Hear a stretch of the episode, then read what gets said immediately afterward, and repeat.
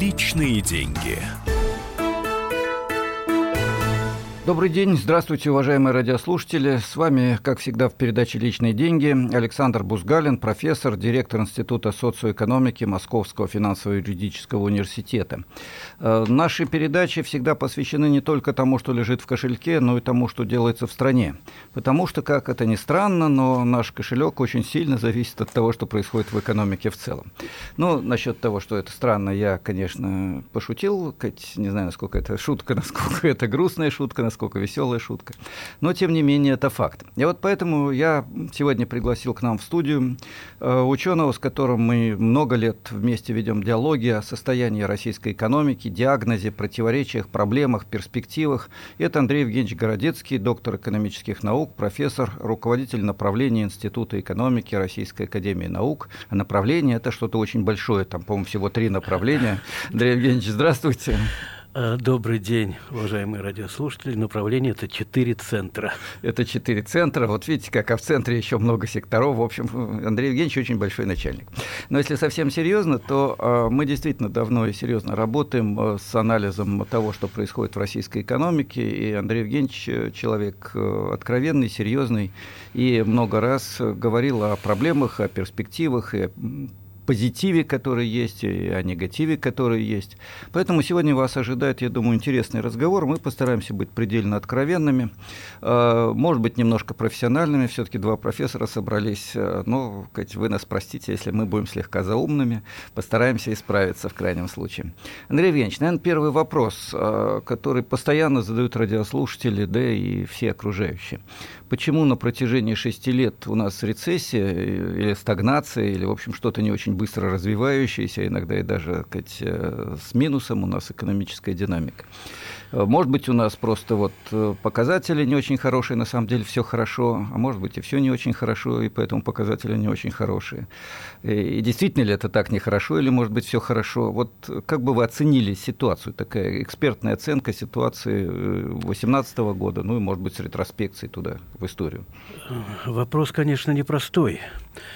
У нас сейчас принято говорить о санкционном давлении, о том негативном воздействии, которое санкции наносят экономике России. Но только ли в этом дело? Мне кажется, что, говоря о санкциях, мы немножко упрощаем проблему и списываем на санкции то, что представляет из себя фундаментальные проблемы. Когда мы задаем себе вопрос, почему мы так тяжело перенесли кризис, почему после кризиса... Я, извините, напомню, речь идет о кризисе 2007-2010 годов, когда у России кумулятивный спад, то есть в целом спад, составил сколько там, по-моему, минус 10, если я не ошибаюсь? 8-10%. 8-10%, да, там кое-что приписывали, кое-что не дописывали, конечно, но от оценки такие, Очень тяжело перенесли этот спад и на фоне западных экономик, и на фоне развивающихся экономик. Но западный мир сегодня вышел и на протяжении многих лет демонстрировал рост. А у нас сформировался, по сути дела, новый цикл. Этот новый цикл – это стагнация, депрессия, стагнация. Мы никак не можем выйти из этого состояния. Почему? Если коротко о фундаментальных факторах, я бы прежде всего обратил внимание на состояние демографических факторов. Слушайте, очень необычный взгляд. Обычно начинают с чего угодно. С финансов, кредитов, бюджета. А вы смотрите на человека, и я с вами соглашусь. Люди, как ни странно, это главная производительная сила. Главное, что движет экономикой, потребляет в экономике, ради чего она вообще живет. Да, извините, что перебил, просто очень важный акцент. Это важнейший ресурс, особенно для нас, людей, вышедших из марксистской школы. А во-вторых, здесь, во-первых, есть долговременный тренд. Страна пережила несколько демографических переводов, по моим подсчетам, где-то до 5 демографических переводов. Это глубочайшие демографические кризисы. И 90-е годы были таким демографическим переходом, когда страна просто вымирала.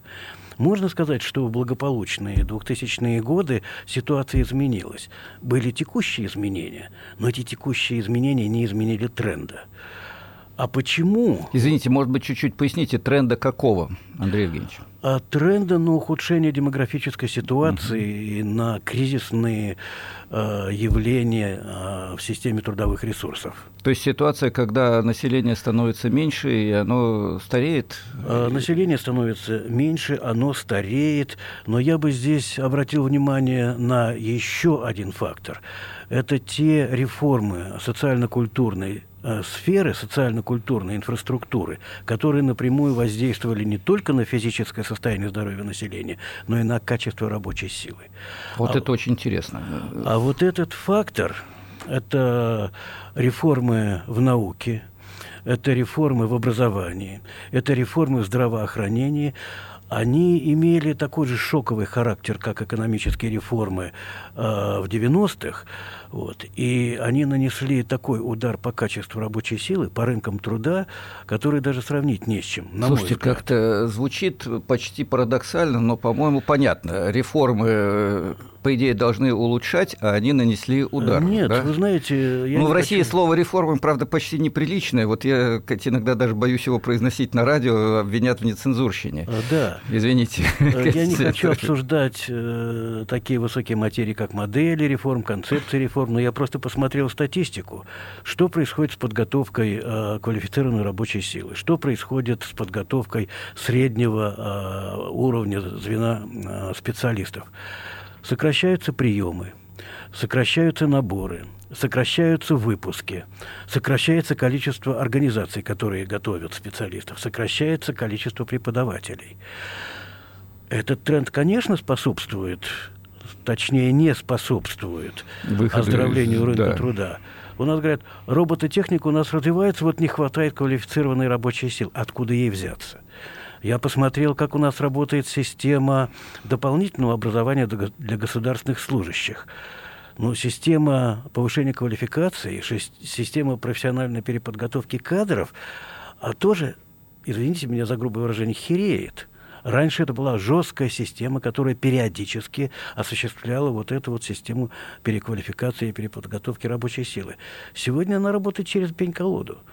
Поэтому и здесь тоже мы имеем вот такие вот негативные системы, потому что система постобразования, дополнительного образования, она тоже испытала те же негативные тенденции, как и вся система образования. Но я глянул на цифры аспирантуры и докторантуры.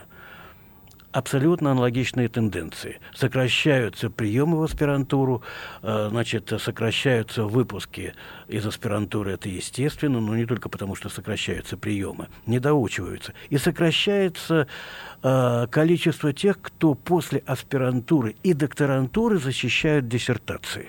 Я напомню радиослушателям, речь идет не только о чисто профессорской заботе о своих аспирантах, речь идет о гораздо большем, речь идет о молодежи в науке, а без молодых мозгов нет науки, а без науки нет ни цифровизации, ни научно-технического прогресса, ни современных технологий, нет современной экономики. Поэтому мы вот начали несколько необычно, не с машины финансов, а с людей и ситуации, которая здесь складывается. Андрей Евгеньевич, у нас минута осталась до конца первой части эфира. Мы обещаем радиослушателям раскрутить эту цепочку до конца.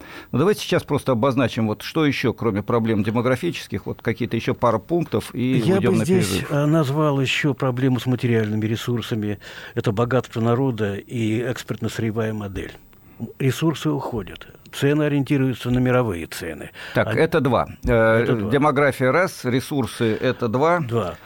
Значит, три. Валюта, валютные доходы, финансовые резервы и так далее. Это то, что сажает экономику на голодный паёк. Так вот, на этом не очень оптимистическом посыле «Экономика на голодном пайке» мы, к сожалению, должны будем сделать сейчас небольшой перерыв, и через несколько минут мы продолжим наш разговор.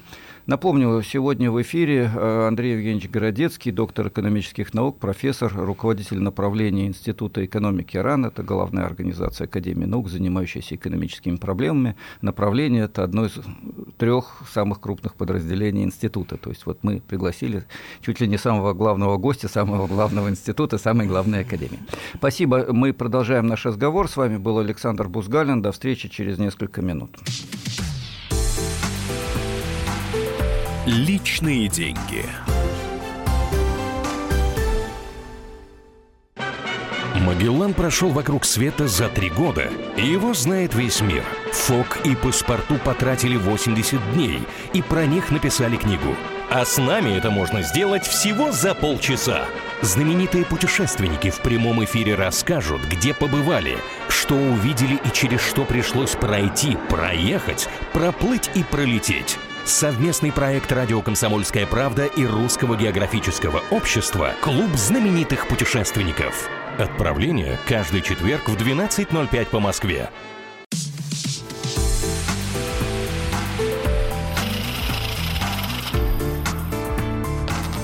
Личные деньги.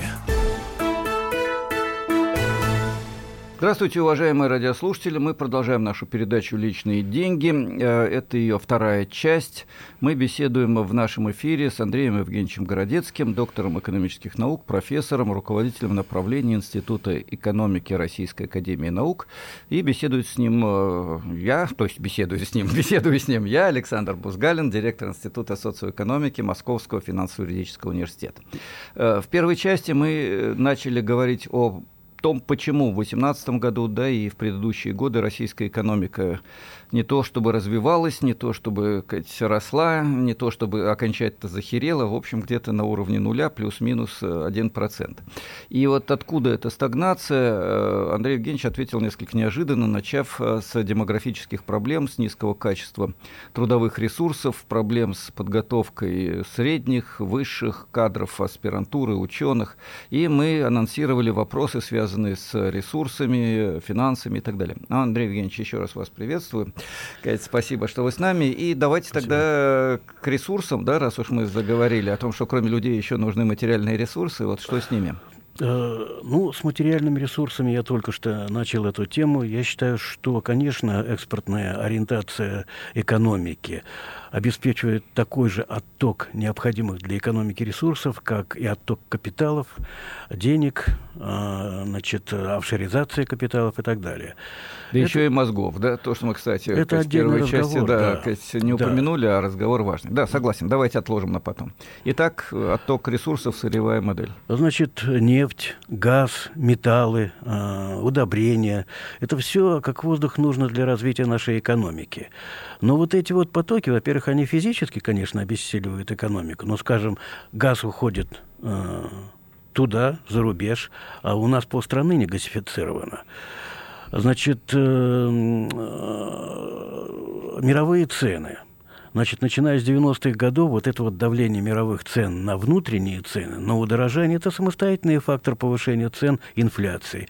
А если учесть еще то, что экономика предельно монополизирована, то если, скажем, в западных экономиках упали мировые цены, упали и внутренние цены. У нас они никогда не падают. Да, у нас чем дешевле нефть, тем дороже бензин. Совершенно верно. Строгая закономерность. Совершенно верно. Ну, я шучу насчет строгой закономерности, но, к сожалению, проблема есть. А те прелести, которые, с одной стороны, характеризуют эту экспортную сырьевую модель экономики, а с другой стороны, ее предельно монополизированный олигархический характер. Значит, это тоже мешает нам развиваться. Это ресурсное ограничение. И здесь я хочу еще об одной вещи сказать, о так называемых ресурсных ограничениях. Уважаемые радиослушатели, вы не удивляйтесь. Профессора готовят материалы для радиоэфиров, некоторые особенно серьезные, такие как Андрей Евгеньевич Городецкий. Поэтому вот он сейчас листает свои материалы со статистическими данными. Единственное, у меня просьба не все из этого Талмуда, Андрей Евгеньевич, зачитывать нашему радиослушателю. И улыбайтесь вы замечательно, поэтому в следующий раз надо здесь ставить телекамеру, чтобы все видели, как это замечательно, весело получается у профессоров. Извините, что перебил. Да, давайте к серьезной материи и статистике. Да, значит, заглядываю, чтобы ничего не забыть. Да, главное, чтобы не буду комментировать. Да, и еще один ресурс, это управленческий. Это вопрос о государственной мощи и немощи государственного управления. Мощнейший государственный бюрократический аппарат. Уже переплюнули СССР по количеству чиновников. Слушайте, серьезно, да? Уже все получилось? Да. Есть очень интересные цифры такого независимого статистика. Коломбекова, по-моему.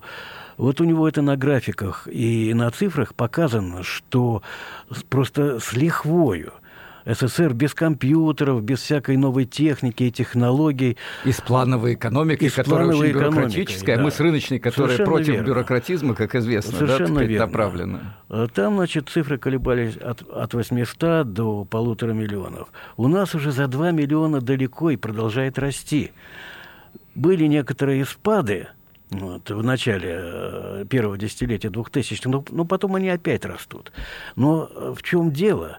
Ведь, по сути дела, сформировался политико-управленческий класс, а госуправление стало доходным местом. И была вот такая пьеса у Островского в 19 веке, совершенно но он не думал, что это будет про бюрократию России 21 века. Поэтому сегодня даже спортсмены после завершения спортивной карьеры куда идут? На тренерскую работу? На преподавание физкультуры и спорта? Нет, они идут в политику, они идут во власть, они идут в управление. Сказывается это на управлении. Но ясное дело, если ты пришел из школы Олимпийского резерва и сразу идешь в политику, наверное, из тебя политик не очень. А уж управленец... Ну, вот, Андрей Евгеньевич, я думаю, какой-нибудь радиослушатель скажет, а вот Шварценеггер губернатором стал, вроде как крутой мужик. Мужик-то он крутой, а вот крутой ли он губернатор? Да, и хороший ли он менеджер? Да. Вот это вот большой вопрос. Ну и, значит, здесь я бы хотел еще упомянуть о том, что, конечно, вопрос об эффективности и качестве управления стоит и стоит очень остро. Профессионализм и компетентность, этика и мотивированность, наконец, ответственность. Но возьмите предыдущий президентский срок. Какие программы выполнены? Это же притча во языцах. Голикова, как выступает в Думе, значит, первым делом говорится о невыполнении программ, о невыполнении президентских указов и так далее, и так далее, и так далее. Ситуация неуправляемости, ситуация застоя в управлении. Это ресурс... Стагнация не только в экономике, как в материальном процессе, стагнация в экономике, как в процессе управления совершенно экономикой. Совершенно верно. Да? Это некое состояние неуправляемости и хаоса, вот, которое реально не дает развиваться. Есть гарантия, что нынешние майские указы будут выполнены? Или у нас от майских указов к майским указам одно и то же? У меня есть некоторые сомнения, что они будут выполнены. Они, кстати, зародились тогда, когда вышел первый указ, значит, о составе нового правительства. Тоже правительство на новые задачи. С тем же багажом неисполненных тех майских указов. Знаете, поэтому... я не могу не вспомнить об еще одной важной детали. Я никогда не забуду, как делалась программа 2020 накануне мирового финансово-экономического кризиса. Тогда, к 2020 году, мы должны были удвоить валовый внутренний продукт и достигнуть многих замечательных результатов. Разработчики получили кучу всяких наград за этот замечательный прогноз, программу. Но уже тогда прочитывал, что она чем-то напоминала программу создания материально-технической базы коммунизма совершенно к 1980 году. К сожалению, тогда не все обратили внимание на критику вот этого процесса, потому что экономических механизмов, которые должны были бы реализовывать эту программу, там прописано. Но они были настолько общо прописаны, что было понятно, что они не сработают. Вот сейчас примерно то же самое с указами, и что тоже важно, с национальными проектами, которые каждый сам по себе, под которые нет серьезного финансирования, и не очень понятно, какими методами они будут реализовываться. Я бы сказал, не только финансирование. У нас действительно нет механизмов реализации политических решений. И прежде всего потому, что действительно плановые начала в экономике разрушены. Без плана, без серьезного программно-проектного аспекта такая экономика современная не функционирует, это очевидно. Значит, что мы увидели, когда вышли два указа президента? Мы остались на уровне первого десятилетия 2000-х годов, когда сформировали проектно-программную основу на основе национальных проектов и программ. Но с тех пор вышел закон о государственном стратегическом планировании, который до сих пор не могут имплементировать в систему законодательства, в систему практики. Так, Андрей Евгеньевич, я понимаю, что вы профессор, но я все-таки два слова переведу. Речь идет о чем? О том, что у нас есть закон о планировании, но, во-первых, закон не очень определенный, во-вторых, имплементировать все речи, его реализовать во всех реально необходимых моментах пока толком не удается, если не сказать не удается вообще. Извините, что я так немножко с пояснениями. Да. Да? Аналогичная система с законом о промышленной политике. Этот закон вымучили. Его с 90-х годов ждали. Наконец он появился, он достаточно интересно проработан. Там есть инструментарий, который позволяет селективно стимулировать развитие промышленности. Работает он?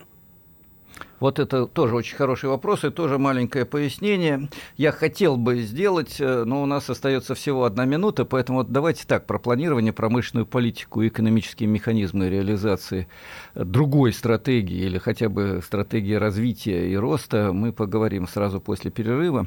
Я напомню, мы ведем наш разговор с Андреем Евгеньевичем Городецким. Андрей Евгеньевич – доктор экономических наук, профессор, руководитель направления в Институте экономики Российской академии наук. И наш разговор сегодня посвящен анализу тех проблем и противоречий, которые есть в российской экономике. Хотелось бы, конечно, в приятные новогодние дни говорить о чем-то нежном, красивом, благополучном, растущем, цветущем и так далее, но ситуация не слишком обнадеживает. Мы обязательно будем говорить и об альтернативах, но об этом чуть позже, после перерыва.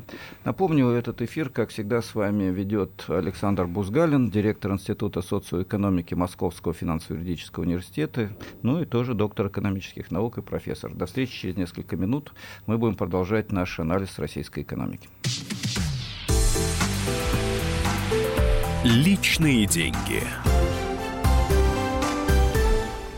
The time for empty talk is over. We will make America great again. Это все мы слышали. А что на самом деле происходит в США? Реальные новости, курьезы и события, которые нигде, кроме Штатов, случиться не могут. Как они там за океаном вообще живут? Разбираемся в программе «Не валяй дурака, Америка» с Марией Берг и Александром Малькевичем. Слушайте и звоните по понедельникам с 12 часов по московскому времени.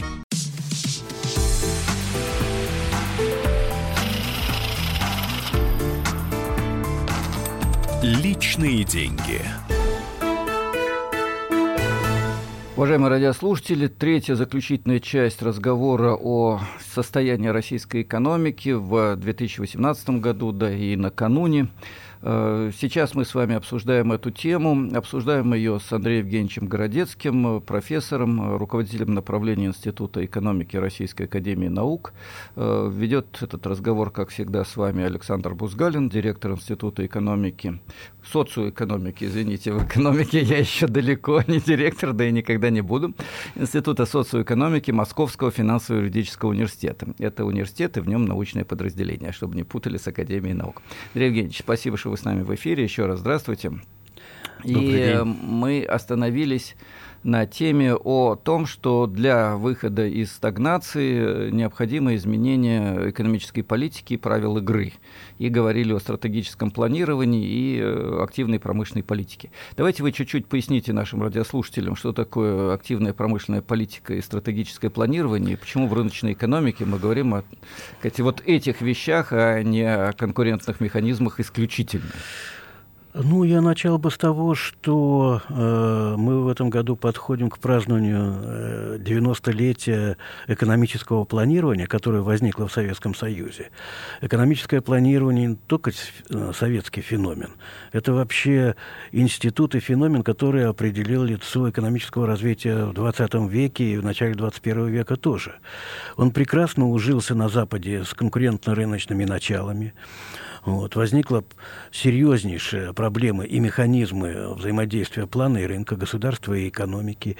И экономические успехи, экономические чудеса везде были связаны с эффективным использованием плановых методов, систем планирования и эффективной промышленной политики. Пример, скажем, очень характерный – это японское чудо, это Сингапур, вообще вот эти новые индустриальные экономики. Но и Запад тоже не отставал, потому что уже новый курс Рузвельта, послевоенное развитие, план Маршалла, развитие западноевропейских экономик – это план. А теоретически это Гелбрейт, который просто на пальцах объяснил, почему планирование это феномен объективно возникающий, а не политические хотелки. Мы, к сожалению, утеряли, как всегда, когда возникает вот такая дыра в трансформации, в переходе от одной формации к другой. И до сих пор молимся на конкурентно-рыночные механизмы. Оказывается, что никак. И многое из того, что мы сегодня имеем, оно и идет от того, что мы хотели бы и считаем одно, а получается, как всегда, в соответствии с незыблемой формулой. Черномырдина новому поколению, может быть, неизвестно, но я напомню, это, сказать, универсальная кредо экономики России последних десятилетий. Хотели как лучше, а вышло как всегда. Давайте мы чуть-чуть просто расскажем. Вот селективное регулирование. Я не раз говорил в эфире и сравнивал это с ситуацией, когда в аэропорту, вот кто путешествует, знает, есть такие тарвалаторы, которые бегут, ну, такой эскалатор, положенный на землю, да, движущийся тротуар. И вот если вы встаете на движущийся тротуар, вы, даже если идете обычным шагом, обгоняете человека, который очень быстро пытается бежать рядом с вами. А если вы встаете на тарвалатор, который идет вам навстречу, то даже если вы бежите, вы в лучшем случае продвигаетесь чуть-чуть вперед, а то и просто оказываетесь на месте. Вот речь идет о том, чтобы в экономике создать такие движущиеся тротуары, когда для тех, кто занимается созданием высокотехнологичных производств, наукой, образованием, медициной, созданы льготные условия, и государство помогает идти быстрее эффективному бизнесу. А если вы рубите лес, вывозите кругляк, распродаете природные богатства и занимаетесь посредничеством и спекуляциями, то в этом случае у вас тротуар движется вам навстречу, у вас высокие налоги и вас тормозят. Вот я не слишком популярно рассказываю, Андрей Евгеньевич. Очень даже научно. Я бы только один корректив внес. Вот слово «льготы». Вы знаете, мне кажется, что речь идет не о льготах, а о солидарных усилиях государства и бизнеса. Вот это отличная формулировка. Давайте чуть-чуть поясним. Сегодня сам характер экономики, сам характер экономической деятельности, он приводит к тому, что, ну, во-первых, приходится заглядывать далеко в будущее. Это то, что невозможно иногда сделать, когда у тебя мышление стиснуто рамками текущего бизнеса. Даже если это крупная техноструктура, даже если это крупные корпорации. Вот. Здесь действительно требуются солидарные усилия государства и общества, государства и бизнеса, гражданского общества, института. Кстати, это очень важно, да, то, что вы упомянули, потому что в экономике действуют не только чиновники и бизнесмены. Вообще говоря, есть люди, которые работают, есть люди, которые могут включаться в управление при помощи там, чего угодно, профсоюзов, экологических организаций, местного самоуправления и так далее. В Европе муниципалитет маленького городка может противостоять транснациональной корпорации и сказать: не хотим мы, чтобы у нас тут строили грязный завод, идите куда подальше. И что самое странное, они пойдут куда подальше. Дальше, к сожалению, иногда они идут в этом случае в Россию или в другую страну, где противостояние меньше. Ну, ладно, не будем о плохом в этом отношении. Ну, давайте, у нас осталось вот где-то минут 5-7, попробуем... 6, если совсем точно, попробуем подытожить и сформулировать, какие ключевые моменты необходимо все-таки изменить в экономической политике, в институтах, в правилах игры в России, для того, чтобы стагнация осталась позади. Ну, хочется этой зимой поговорить о чем-то прекрасном и о том, что весна придет с новыми экономическими результатами. Видите, у нас сложилась генерация элит, которая считает, что нам нужно быть менее амбициозными и не ввязываться во всякие геополитические схватки, и будет нам 100 лет счастья. Это одна позиция. То есть давайте все отдадим, совершенно лапы верно. Поднимем кверху, ляжем кверху пузом, и нас тут же все полюбят, совершенно погладят и принесут кучу инвестиций, чтобы мы развивались и процветали. Да, это льется с экранов телевизоров, это проходит в печать. Отсюда вот эти борцы за экономический рост на уровне среднестатистической погрешности. Ну да, понимаете, уважаемые радиослушатели, когда говорят плюс 1%, учитывая, что теневой бизнес оценивается экспертами, можно сказать, что это где-то на уровне действительно статистических ошибок в ту или в другую сторону. Вот.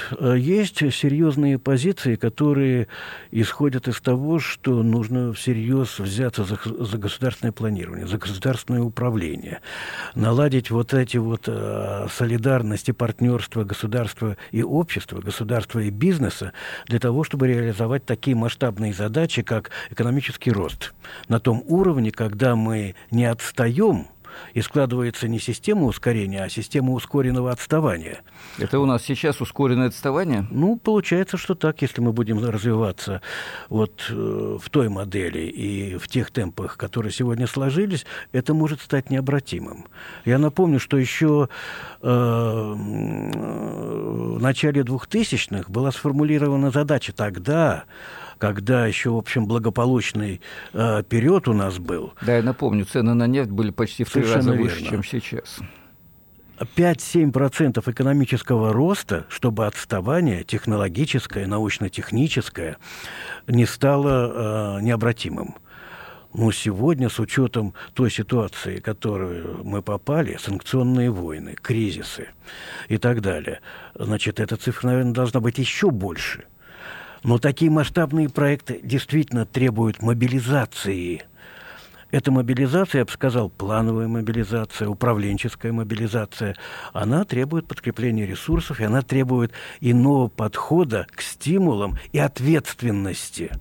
Понимаете, когда президент говорит о необходимости выйти хотя бы на среднемировые темпы роста, а ему отвечают представители финансово-экономического блока правительства о том, что мы можем выйти на 1,7, я напомню, среднемировые – это ближе к 4, да? А 1,7 – это ближе к 2, то есть 2 раза меньше. Я начинаю подозревать, скажу шепотом, что у нас образовался филиал глубинного государства, который не дает навести порядок президенту Трампу.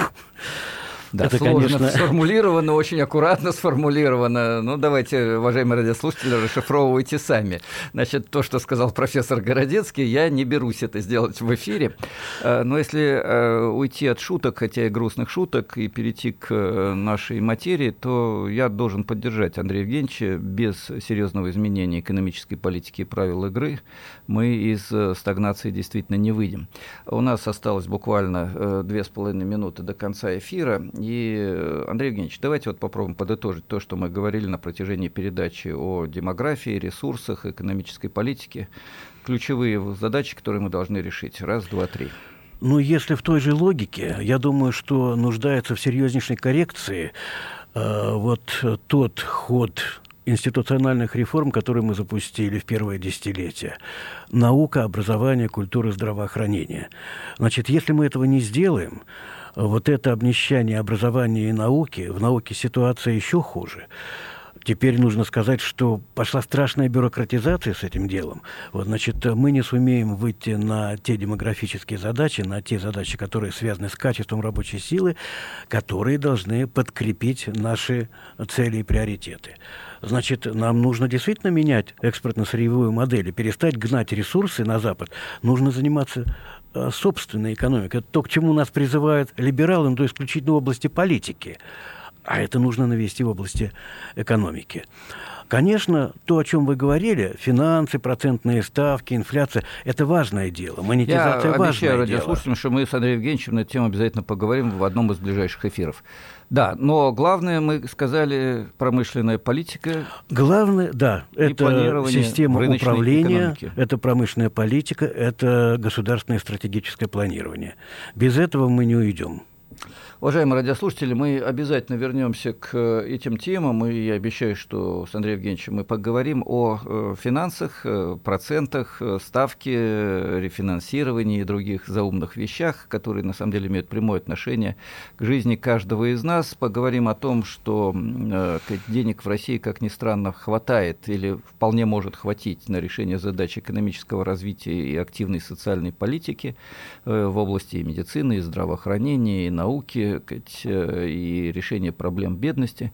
Поговорим о том, как можно использовать те ресурсы, о которых мы рассуждали в этом эфире. Напомню, с вами был Андрей Евгеньевич Городецкий, профессор, руководитель направления Института экономики Российской академии наук, и Александр Бузгалин, директор Института социоэкономики Московского финансово-юридического университета. До встречи в эфирах по четвергам. Всего доброго. Спасибо. До свидания. Личные деньги. Британские ученые доказали, у тех, кто слушает подзарядку, в 2 раза медленнее садится телефон. Утреннее шоу «Подзарядка» с Вероникой Борисенковой и Сергеем Красновым слушайте по будням с 7 до 11 утра по московскому времени.